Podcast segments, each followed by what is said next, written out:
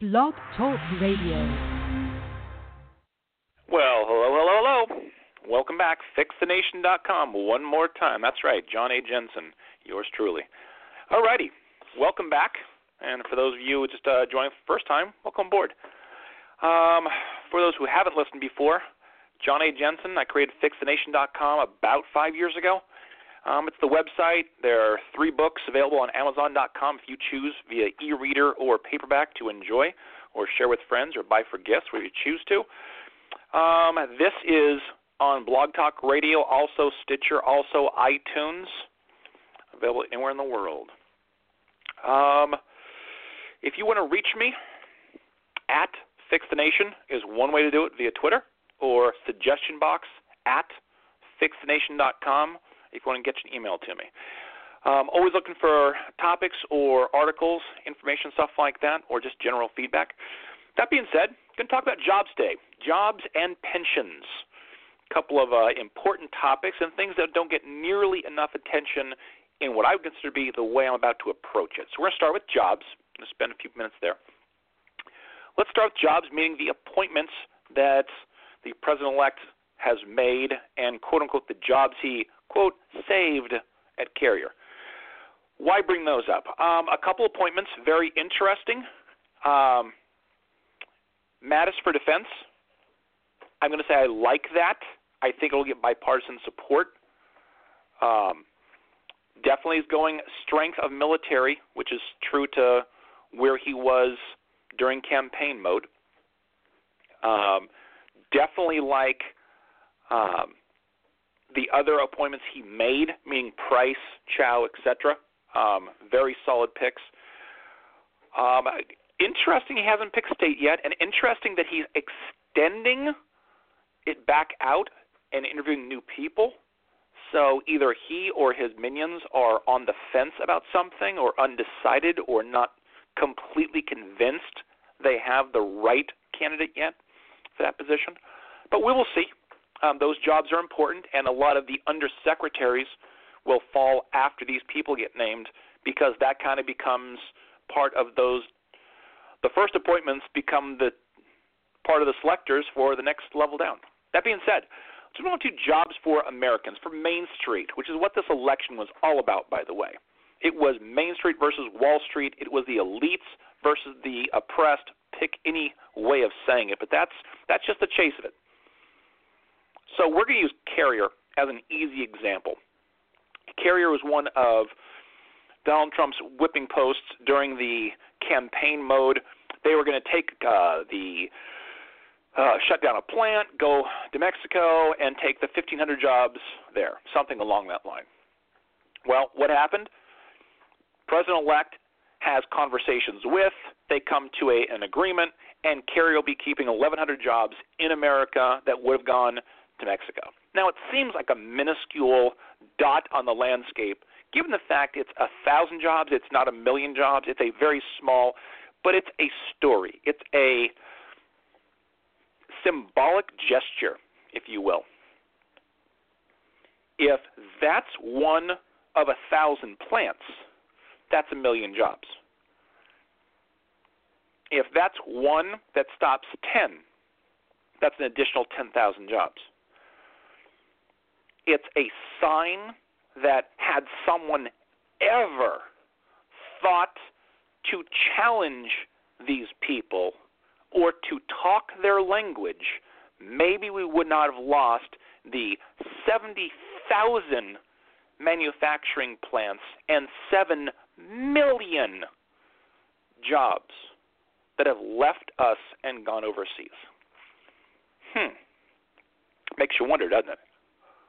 What have we lost because our leadership in Washington, and that's bipartisan, by the way, has failed to stop the bleeding, or, worst case, has personally or professionally benefited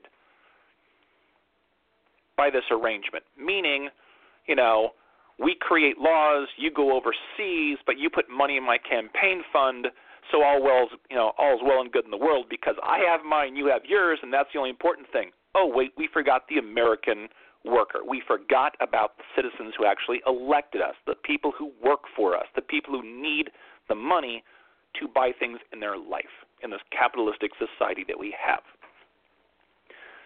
Jobs. I think it's funny, by the way. I shot this out earlier via Twitter. It's amazing that every time we talk about strengthening the economy and job creation, and and someone brings up the fact that 70,000 plants have closed and 7 million manufacturing jobs have been lost. They always said, "Oh, it's not a big deal." You know, we created service industry jobs.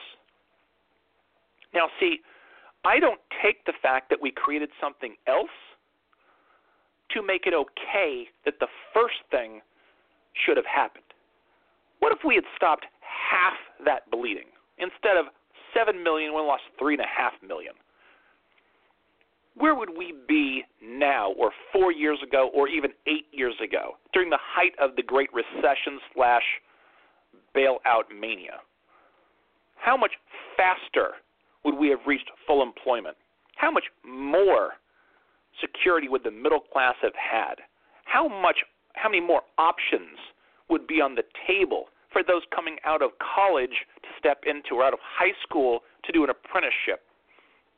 That job in the factory opens up as opposed to, well, I guess you have to go get a, you know, degree from university because that's the only way you can quote unquote succeed in life. Options on the table. Jobs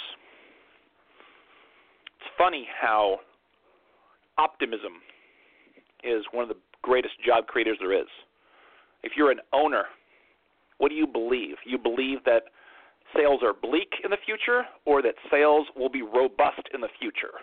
If your confidence is high, you expand your plant, you hire more staff, you know, you spend marketing dollars, right? You develop that next best line to extend your sales reach out to a new niche. Things like that. That's how businesses think.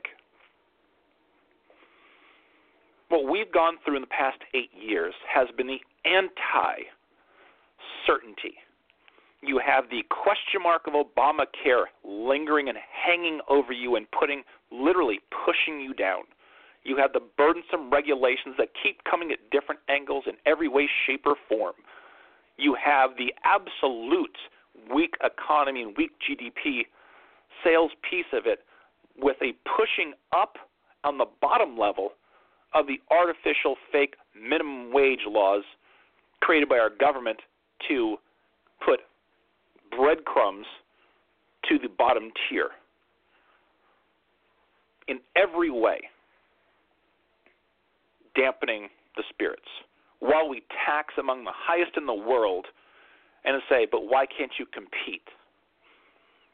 And then when you automate to get more efficient, you're vilified because you're not there for the American worker. Really? How many ways can you be set up to fail and then be ridiculed that you failed? That's not right, fair, or just. So it's really interesting that some of the things, I'm going to bounce to trade real quick, that have happened since Donald J. Trump got elected. Remember, he hasn't even gone through his inauguration yet. He's not even the president. Mexico and Canada have both expressed that they're willing to renegotiate NAFTA. Funny, George Bush and President Obama didn't even try. Not a whimper, not a wave, not a thought, not a concern I don't even think it was an idea in their head. I'm not sure they even recognized there was a problem. But that's the leadership we've had the last 15, almost 16 years. And again, that was bipartisan. I said Bush and Obama. People in Washington kind of need to remember once in a while who they actually work for. They don't work for themselves, they don't work for their lobbyists or their donors. They're elected and work for the people within the borders of the United States, for the people who live and breathe as United States citizens all over the world. That's who they represent. They need to remember that. What my mom used to tell me? remember who you are and who you represent. So when I was out in public away from them, and to keep that in mind. More than true of our quote unquote representatives in Washington. They're not there to do our beck and call. It doesn't work that way. What they are do what's right by us, not what's in their personal best interest. We'll get that in a minute. So it's kind of funny that President elect Trump, not even President Trump, but President elect Trump, has gotten capitulations from a couple of nations, has got Carrier stay in the U.S. Like, why do I feel he's done more in the last three weeks than a couple of presidents combined have done for the American worker or the trade imbalances? Isn't that kind of odd? Isn't kind of weird to think of it that way?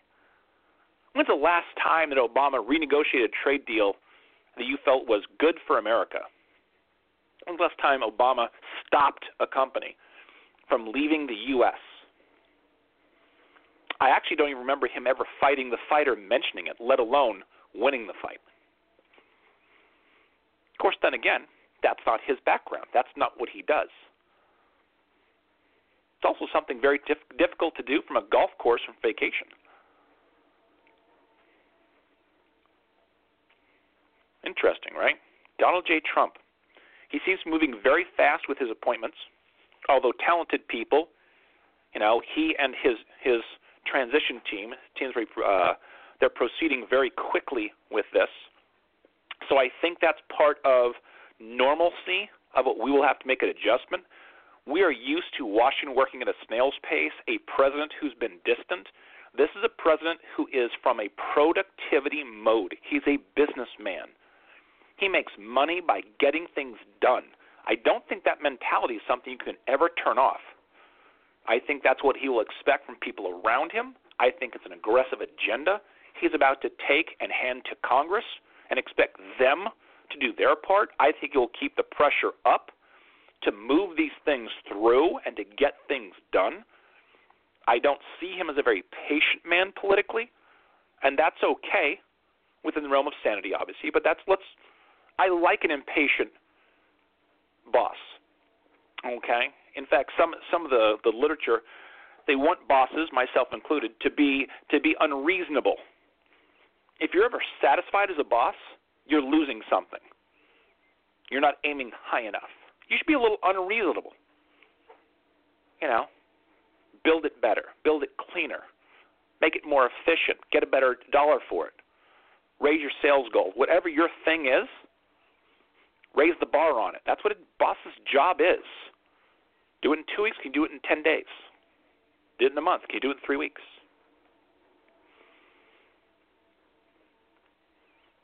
When I uh, wrote a couple of my books, I would extend it and then reduce it down and edit it.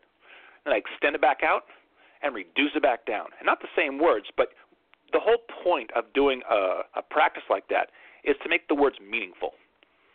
You can blather on and use words, but they kind of get diluted, and it gets boring to the reader. If you have high impact words that are meaningful, usually you'll have a good outcome.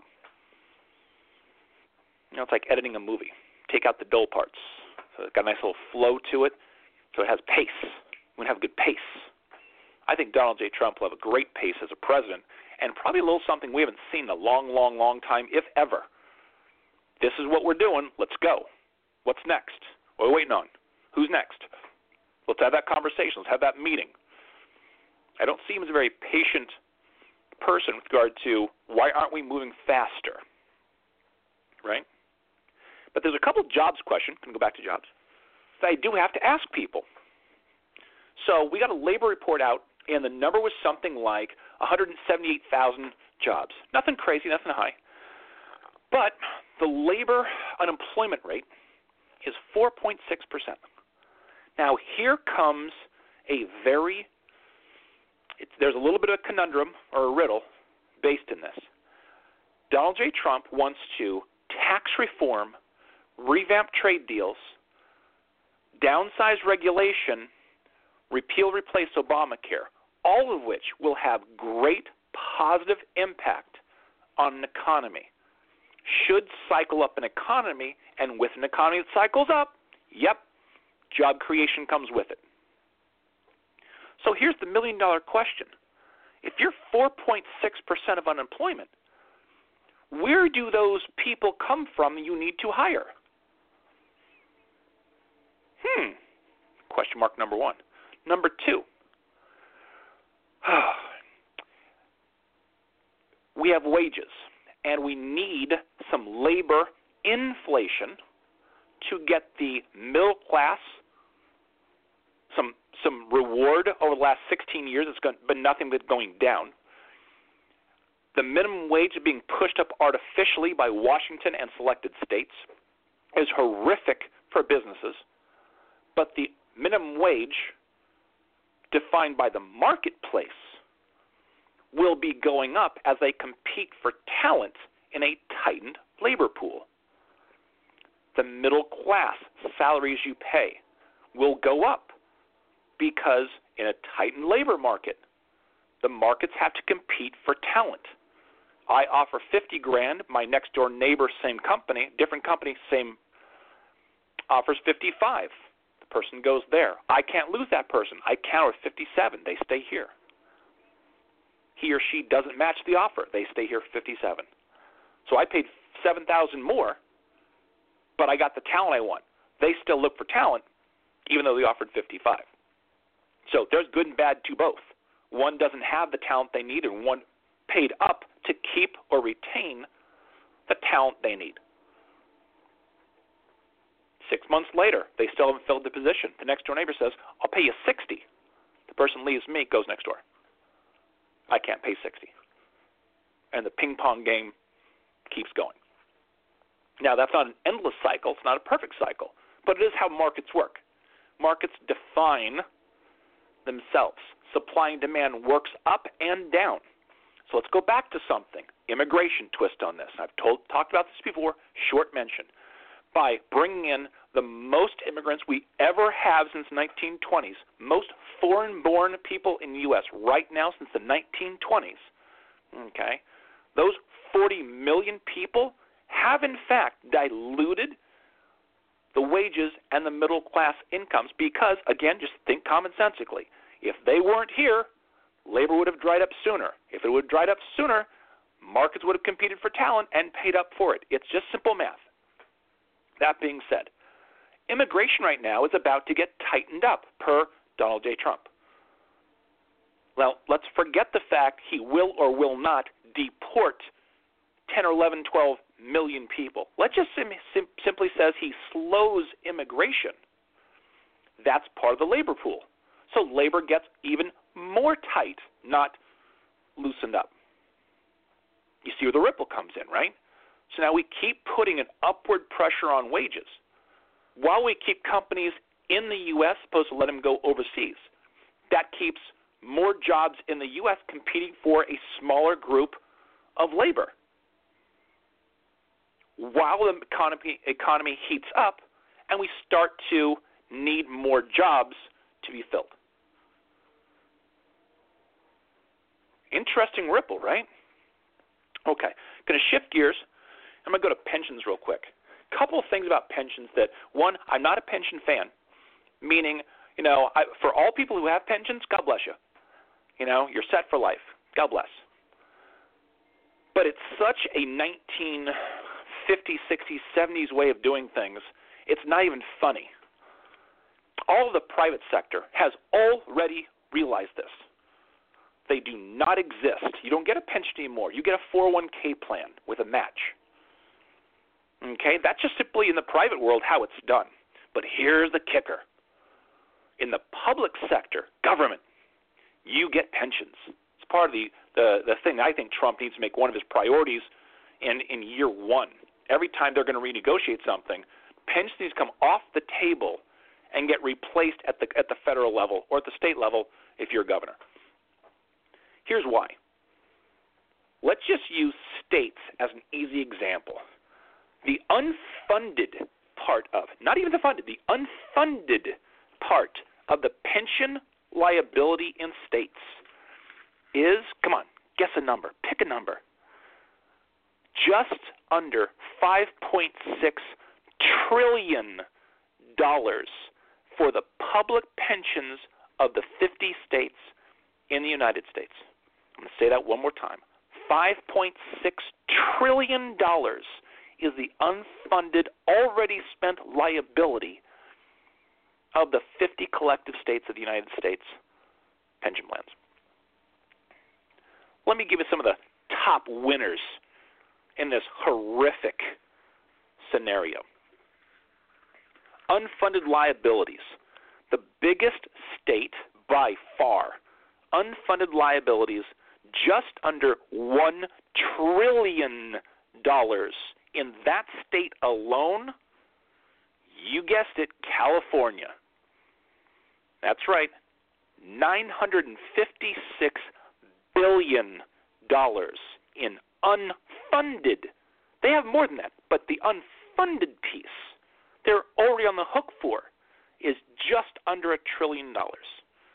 Illinois, 362 billion dollars. Texas, 360 billion dollars. New York, 347 billion dollars. Ohio, 331 billion dollars. Jersey 235, Pennsylvania 211, Florida 210. Keep going. Let's slice out pension plans a different way. What percentage of the public pension plan is funded? Worst in the na- worst in the nation, Connecticut, 22.8 percent. Best in the nation, Wisconsin, 63.4%. Crisis, by the way, levels is anything under 80. Let's say that one more time.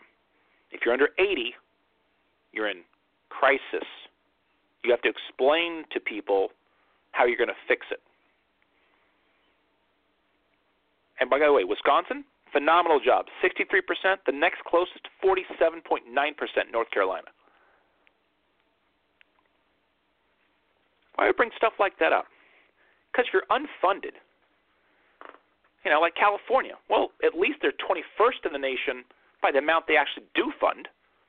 You know, they're 35% funded. So I guess it's not as bad. But still, 1 trillion in the hole that you don't have money for yet. Good luck in the future. And every day that goes on, that number gets higher. It keeps rolling higher. There's no getting away from that. Another way to look at it what about monies per person, per capita? Alaska, per every man, woman, child in Alaska, their part of the liability, unfunded liability of the public pension plan is almost $43,000 per person. Ohio, 28,000. Illinois 28,000, Connecticut 27,000, New Jersey 26,000, New Mexico 26,000, Hawaii 24,000, California 24,000, Oregon 24,000, Nevada 24,000. So if I take take kind of a collage of those reports, my worst performer list would look something like this. Connecticut, Illinois, Michigan, Massachusetts are all and New Jersey are all in the bottom tier of multiple reports, meaning they have the biggest dollar amount, the least amount of funding, and more per capita than a lot of other states. It brings up for a reason. Until you address something like pension, the unfunded piece of pension liability, or the administering of new pensions moving forward, you just are simply burying future generations. It's the identical argument of not doing entitlement reform. If you're not going to revamp and reform Social Security today, future generations will not have it, it will be bankrupt. If you're not going to resolve things like the national debt being $20 trillion and a $4 trillion balance sheet for the Fed, today and work it in progress to fix it now, you are simply burying your child's and grandchild's generation with debt that they haven't benefited from. You did. I did. If you're an adult on this planet, you've benefited already in some way by that money being spent. But the people haven't been born yet, you can't make that case. Not directly, anyway. You can say they benefited because you benefited, but that's kind of a stretch, no offense. So why do we keep passing out pensions? It goes back to what my problem with DC always is. The leaders in Washington, I use that term very loosely, it's lowercase across the board. They don't lead, they make decisions on how they can get reelected. And saying no, taking something away that already exists, is brutally devastating. It's toxic to a politician. How do you say, I'm going to lower Social Security for you each month, but by the way, I want you to vote for me? Even if it's in your best interest, in, the, in, the, in America's best interest. You don't want to hear it. Don't take mine, take somebody else's. If you're not going to extend pensions out, all of those unions, all of those workers will not vote for you.